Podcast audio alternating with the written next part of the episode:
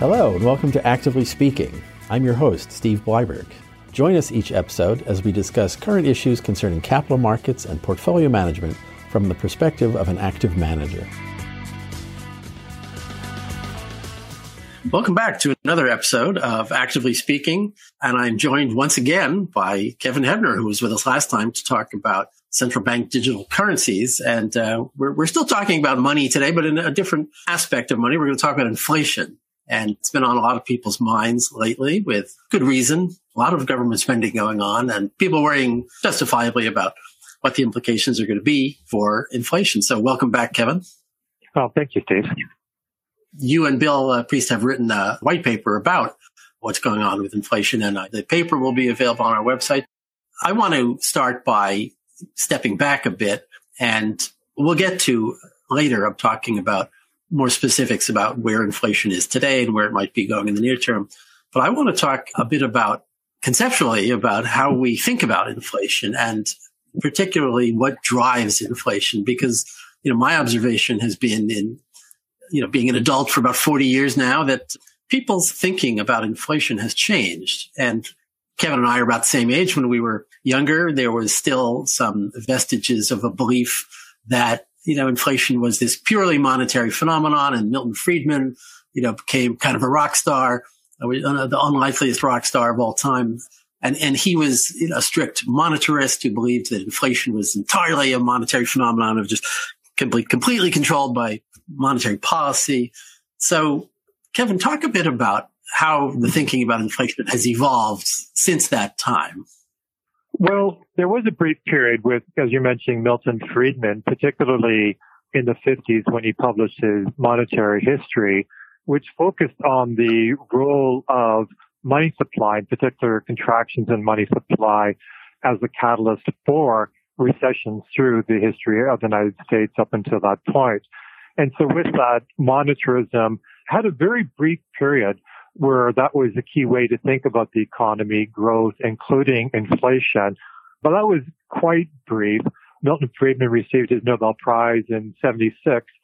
And it was really shortly after that that monetarism uh, I think was displaced largely because the velocity of money with a host of innovations changed so dramatically that we really couldn't be thinking about leaning on the money supply in his K percent rule and, and using that as anyway as a tool or even a policy tool to understand the economy or, or to drive the economy.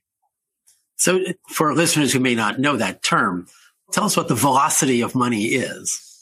So velocity refers to the, the rate that money circulates in the economy. And, and clearly when you have innovations, at that time the big innovation was credit cards, ATMs were coming out.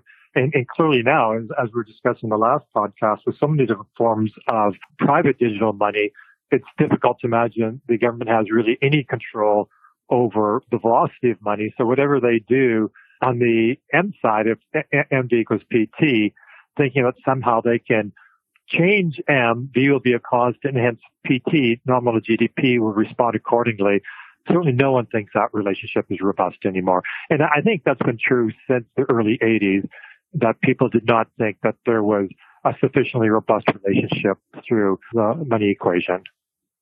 Right. I mean, it's almost as if people once thought that velocity was like a, a constant of nature, you know, as opposed to really kind of a plug figure almost. Yes. And, and I think you, you could have made that argument in an economy where there weren't credit cards, you know, there wasn't PayPal or Alipay or all sorts of different ways to pay. But that, that certainly is really in the 60s when that process started to change. So I think it's been a long time since monetarism was viewed as sort of a, a, robust way to think about the economy. And certainly that hasn't been the case, at least in the last 50 years. Right. So it seems to me that the, the thing that kind of took over was the so-called Phillips curve, the idea that there was this inverse relationship between inflation and unemployment, that as unemployment goes down and, and companies have to, in essence, bid for workers in, in a shrinking pool of workers as the unemployment rate falls, that that ends up pushing up wages and that contributes to inflation. And for a time that was viewed as a pretty solid, you know, relationship. But it seems like that has, that too, that relationship too has, has not been stable over time. Is that, is that right? Yeah. And it happens with so many things. So Milton Friedman published his important work in the 50s and it briefly became very popular. But then immediately you ha- headed into the great inflation from 65 until 82 and the whole thing fell apart. Similar with the Phillips curve, Bill Phillips did his work in the late 50s. Briefly, Keynesians pushed very hard on the notion of particular a stable short-term Phillips curve, but certainly by the early mid 70s, there were big concerns about that. And by the early 80s, the notion of sort of naive, what's called short-term stable Phillips curve, I think very few people believed it by the end of the great inflation. So where do we stand today? I mean, what would you describe the current thinking in the economics profession on the drivers, you know, what drives inflation? Yeah. So the workhorse now is what's called an expectations augmented Phillips curve. So you have the basic Phillips curve, which as you mentioned describes the relationship between inflation and unemployment, for example. And then the big change was adding inflation's expectations because we had, really had a change in inflation expectations, sort of a regime change from the mid late 60s as inflation expectations became unanchored. Prior to 65, inflation had been well below 2% for at least 15 years. But then for a host of reasons, which we detail in the paper, that became unanchored Part of it was LBJ's war and poverty programs, spending associated with Vietnam, and then the oil price shocks. But inflation expectations became unanchored and we had inflation move well into double digit territories. In fact, almost hitting 20%. And then we had inflation expectations rocketing back down. But for that to happen, we had the two Volcker policy induced recessions in the early 80s so there's this realization that inflation expectations is a crucial component of this part. But now, even 40 years after this, our understanding of inflation expectations and the process that creates that uh, in the minds of consumers and businesses is still not very well understood at all. That's interesting. It seems like many other areas of economics which have been not taken over, but there's been this growing influence of, you know, quote, behavioral economics. It seems like that has spread to thinking about inflation as well. Yes. And with behavioral economics, sometimes there's natural experiments or different types of economic experiments they can run. This is a bit more challenged because you, we have a macro factor. And so what some people do, for example, is look at when there are inflation shocks that hit one region and not another region and then see how expectations of people in one place change relative to another. But it is very difficult for behavioral economists to get any rigor and understanding of how this process works. Well, and that leads me to, you know, another point, which is not only is it hard for economists, but uh, it raises the question of how much control can a central bank have over this process if in fact you know, a key part of the process is consumer expectations, and we don't really understand how those are formed. You know, how much control do you think central banks can have over inflation? Well, overall, I would say not an enormous amount, and certainly less than you would think by listening to central bankers and how they talk. In, some of their speeches, you just have to wonder to the extent that they understand the evidence regarding the drivers of inflation at all you know, there are models, for example, the expectations augmented Phillips curve. But then over the last 20 years, we've had huge deflationary drivers. For example, imports from China, the effect of tech. And we think in particular, the effect of tech, it's led to inflation probably being overstated by 100 basis points. And, and this is something that central bankers don't really have any control at all. The imports we have from China are technological innovation in the economy. So I think in terms of the actual ability of central bankers to control it, and in the paper we, we show a simple model from moving the Fed funds rate to what it means for consumption, to the output gap, to wage growth inflation. There's a lot of slippage in these linkages. And sometimes central bankers talk as if this relationship is, is much more mechanical, that you can engineer it, that you can fine tune it, that I think is supported by the evidence. Yeah, yeah. It's interesting. There, there, was a piece recently by Stephen Roach. People may remember that name. He was for years at Morgan Stanley. Now I, he teaches at Yale and he still writes about economics and posts things online. And he worked early in his career at the Fed under Arthur Burns, who was Fed chairman under uh, Nixon. And that, of course, was when inflation was starting to get a little bit out of control in the early 70s. And of course, we had uh, wage and price controls uh, in 1971 and so forth. But Roach tells this story about how Arthur Burns kept asking the staff to take various items out of the CPI calculation. I mean, this is sort of where we came up with the core CPI concept that, which traditionally just takes out food and energy. And the idea behind it was that Burns's rationale was, well, you know, for example, if there was bad weather and that was driving up food prices, because of crop shortages or something. His feeling was, well, there's nothing we can do about that. The Fed monetary policy is not going to matter to that. So let's see what the quote core inflation that's driven by things that we can control at the Fed. Uh, how that, how is that behaving? But then eventually, as Roach tells the story, they were taking out, you know, about two thirds of the basket of the CPI basket. And it kind of raises the point of, well, at that point, what does it really matter? Because the, you may say that, well, we can't control, you know, energy prices or food prices, but the consumer still has to pay them. You know, and if they're going up, you know, five or 10%, you know, the consumers are not going to be mollified by saying, well, you know, that's, that's not part of the core inflation. They're still seeing that money go out the door as they're paying more for, you know, for gas or for steak or whatever. So yeah, it, I find it a fascinating question of, you know, how much do we know about this and how much can we actually control it? So not to go too Russ Roberts on, on us here, but for people who may not know, he's the host of a podcast called Econ Talk, which I would recommend if you've never listened to it. He's an economist, but a, a very big believer that economists need to be quite humble about how much we can know and how much policies can actually affect things. But let, us move on and let's, given all that, that humility that we start this with, tell us where we are today. People are worried about inflation picking up and certainly most recent CPI numbers the last month or two have been higher. You know, the rate of inflation has risen. What's driving that in the short term? And in the paper, you talk about a couple of possible analogies in terms of different periods in the past that you think the current situation might be analogous to. So take us through that. Okay, well, that was a lot in terms of the questions. so maybe, maybe I'll, I'll, I'll just go with the, the latter part of your question in terms of the historical sort of qualitative analogy that we could use. And the one that has been getting a lot of attention recently is the so-called Great Inflation, the period from 1965 until 1982. And in the paper, we spent some time detailing how inflation broke out during that time period. And there were five key features that led to that.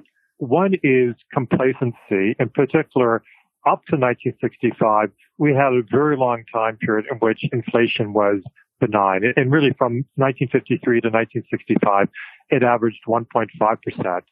And that's similar to where we are now, where we've had inflation being quite benign, say, for the last three decades. The second feature of the great inflation was accelerated government spending, and particular from 1964 with LBJ's war on poverty, and then the escalation of the Vietnamese war that occurred. And, and clearly there's an analogy to that now with increase in spending, both under Trump and now under President Biden. At that time, there was the Fed prioritized employment over inflation. The Fed in the 60s did that at least until 1979 when Volcker took over. But as you're mentioning, Burns, the Fed chair uh, under Nixon, Ford, and Carter, very much favored employment growth jobs relative to inflation. So the, the first three features of the great inflation, there's a lot in common today, but the next two are different. And so crucial to getting inflation up to, in, into double digit territory, almost to 20% in the 70s, were the two supply shocks, the energy crises of 73 and 79. They were mistakenly expected to have only a temporary impact on inflation. So the Fed accommodated them, that is, kept policy very loose during that time period.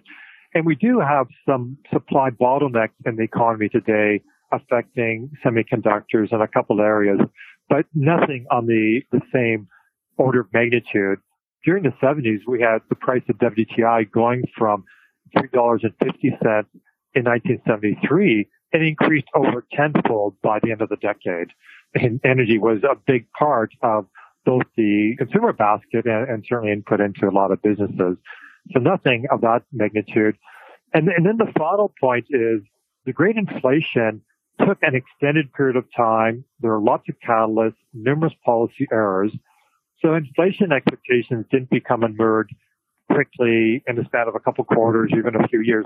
It took the good part of a decade. So when we're looking at today, we think the first three aspects of the great inflation, certainly you could point to them existing today, but the latter two, the big supply shocks and an extended period of policy errors in which households and businesses just didn't believe the Fed and politicians, fiscal policy makers anymore. It could be that things will keep going wrong and we'll get there, but I think it's way too early to say that we're in a similar situation. That maybe we're in a similar situation to say 1968, but certainly not to 1970s when inflation got into double digit territory. Okay, well, I mean, when you talk about policy errors, let's throw out a wild card. Modern monetary theory. You know, believers of, of modern monetary theory gain more sway, you know, in, in the administration or the Fed or both, would that constitute a policy error possibly that could send inflation higher? Well, it's certainly a big change. And I think certainly MMT is becoming more popular among policymakers. And I think that's among both Democratic and Republican policymakers. Essentially, the Trump tax cuts three years ago were, I think, was an uh, example of MMT. But what's happened in terms of people's thinking, the consensus view among economists and policymakers was that the economy typically operated near full employment. And you could certainly make the case in the 50s and 60s that that was the situation. And that implied fiscal stimulus is dangerous as it's going to crowd out the private sector, including private sector investment and spur inflation. So you have to be really careful about fiscal stimulus. But if we're looking from the perspective of 2020 or 2021, we now have 30 years in which the dog hasn't barked. We've had lots of fiscal stimulus. We've had QE. We've had zero rates for a long time period, and there hasn't been any inflation. So this view, the old consensus view, has been turned on its head and, and the growing view is that the economy typically operates well below full employment. So there's lots of room to crank up fiscal spending on a host of government programs, at least until inflationary pressures build. There's a host of problems with this. One, certainly one problem is we have no idea where the point is where inflationary pressures will build. And we won't know where it is until we're well beyond it. Inflation is accelerating. And the only way to get inflation expectations back down to 2% will be a severe policy induced recession. Okay, so if the great inflation of the 60s and 70s you think is not a perfect analogy, tell us about an even earlier time period that you think might be a better roadmap to what's happening now. Yeah, in, in the paper we mentioned that one period that we think does make a, a lot of sense to look at was the Korean War experience. It involved a big ramp up uh, in spending in 1950 and 1951 you had a, a massive output gap. In fact, the, the, the output gap during the three years, 1950 to 1952, was the biggest it's been in the post World War II experience, even including up to 2021.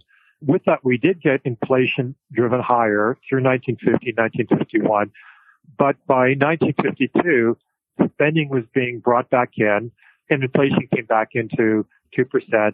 And then at least for the next 13 years, inflation expectations was well behaved.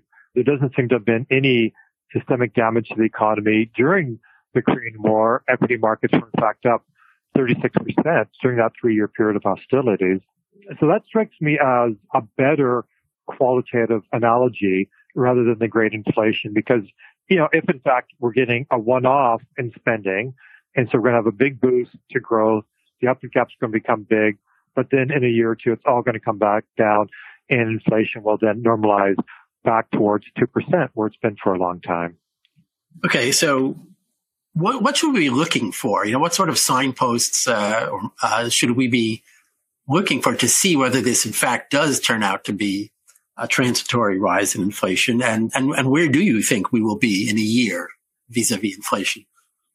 So in terms of specific signs to be thinking about, you know, I think there's three that we should be keeping in mind. One is longer term inflation expectations as are measured by some derivative markets like the five year, five year inflation swap. And we've seen short term measures like the two year break even. They've headed towards 3%, but longer term measures like the 10 year break even or the five year, five year so far remained anchored closer to 2%. But if we do see this start to rise up above 2.5%, moving towards 3%, then the market's telling us they're becoming increasingly worried. A second specific sign to look at is wages. And once inflation becomes embedded into wages, as occurred in the 1970s, then a wage price spiral is highly likely. And the only way to exit such a spiral is a policy induced recession, such as the two that we experienced under Volcker. The third specific thing that I would look for would be rents. People aren't talking much about this, but with home prices increasing at their fastest pace since 2005, this is definitely something to watch out for and has a very high weighting both in the CPI and PCE measures of inflation. Okay. And finally, let's close with you know, a practical question for listeners, which is if you're an equity investor, how do you play inflation? What does well? What does poorly during periods of higher inflation in the stock market? So we have some analysis in the paper and we show that equity markets view a rise in short-term inflation expectations, such as the two-year break-even moving up. Typically, that's good news. The market views that as an improving cycle. And during that time period, you get value outperforming growth and, for example, banks outperforming tech. So that's when you get initially inflation, sort of what people call reflation, and that's shown by two-year break-evens moving up. But you get a very different result when this gets into longer-term expectations, 10-year break-evens or the five-year, five-year that I were mentioning before. When those start to move up, equity markets typically tumble. The view then is that they're thinking, we're late cycle, inflation's getting too high, the Fed's going to have to come in and to stomp on the economic recovery.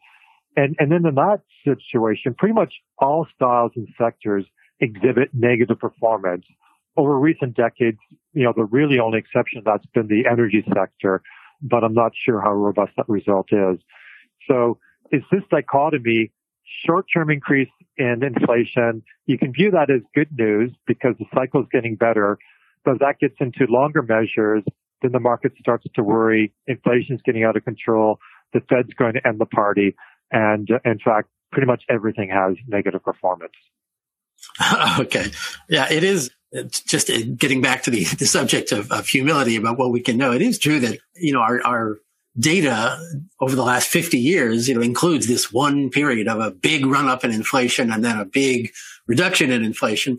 And as, as you say, regarding the performance of energy stocks, yes, they did well, but it was because, of, you know, the rise in oil prices was in fact one of the drivers of inflation in that episode. Doesn't mean it's going to be the case in a subsequent episode of inflation. So we do have to, uh, you know, understand that our data history is somewhat limited. So anyway, so thanks, thanks again for joining. And I promise we will find a different guest for the next episode, give you a break. And listeners, if you enjoy the, the podcast, please give us a, a good review on whatever platform you're getting the this podcast from, and we will be back again with another episode soon. Remember to subscribe to Actively Speaking on Apple Podcasts, Spotify, or Google Play. You can find all of our previous episodes and additional content on our website, www.eipny.com.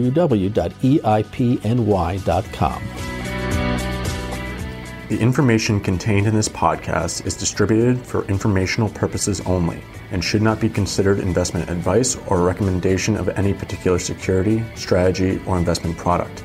Information contained herein has been obtained from sources believed to be reliable, but not guaranteed. The information contained in this podcast is accurate as of the date submitted, but is subject to change.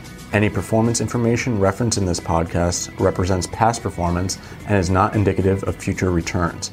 Any projections, targets, or estimates in this podcast are forward looking statements. and are based on Epoch's research, analysis, and assumptions made by Epoch. There can be no assurances that such projections, targets, or estimates will occur, and the actual results may materially be different. Other events which were not taken into account in formulating such projections, targets, or estimates may occur and may significantly affect the returns or performance of any accounts and or funds managed by Epoch. To the extent this podcast contains information about specific companies or securities, including whether they are profitable or not, they are being provided as a means of illustrating our investment thesis. Past references to specific companies or securities are not a complete list of securities selected for clients, and not all securities selected for clients in the past year were profitable.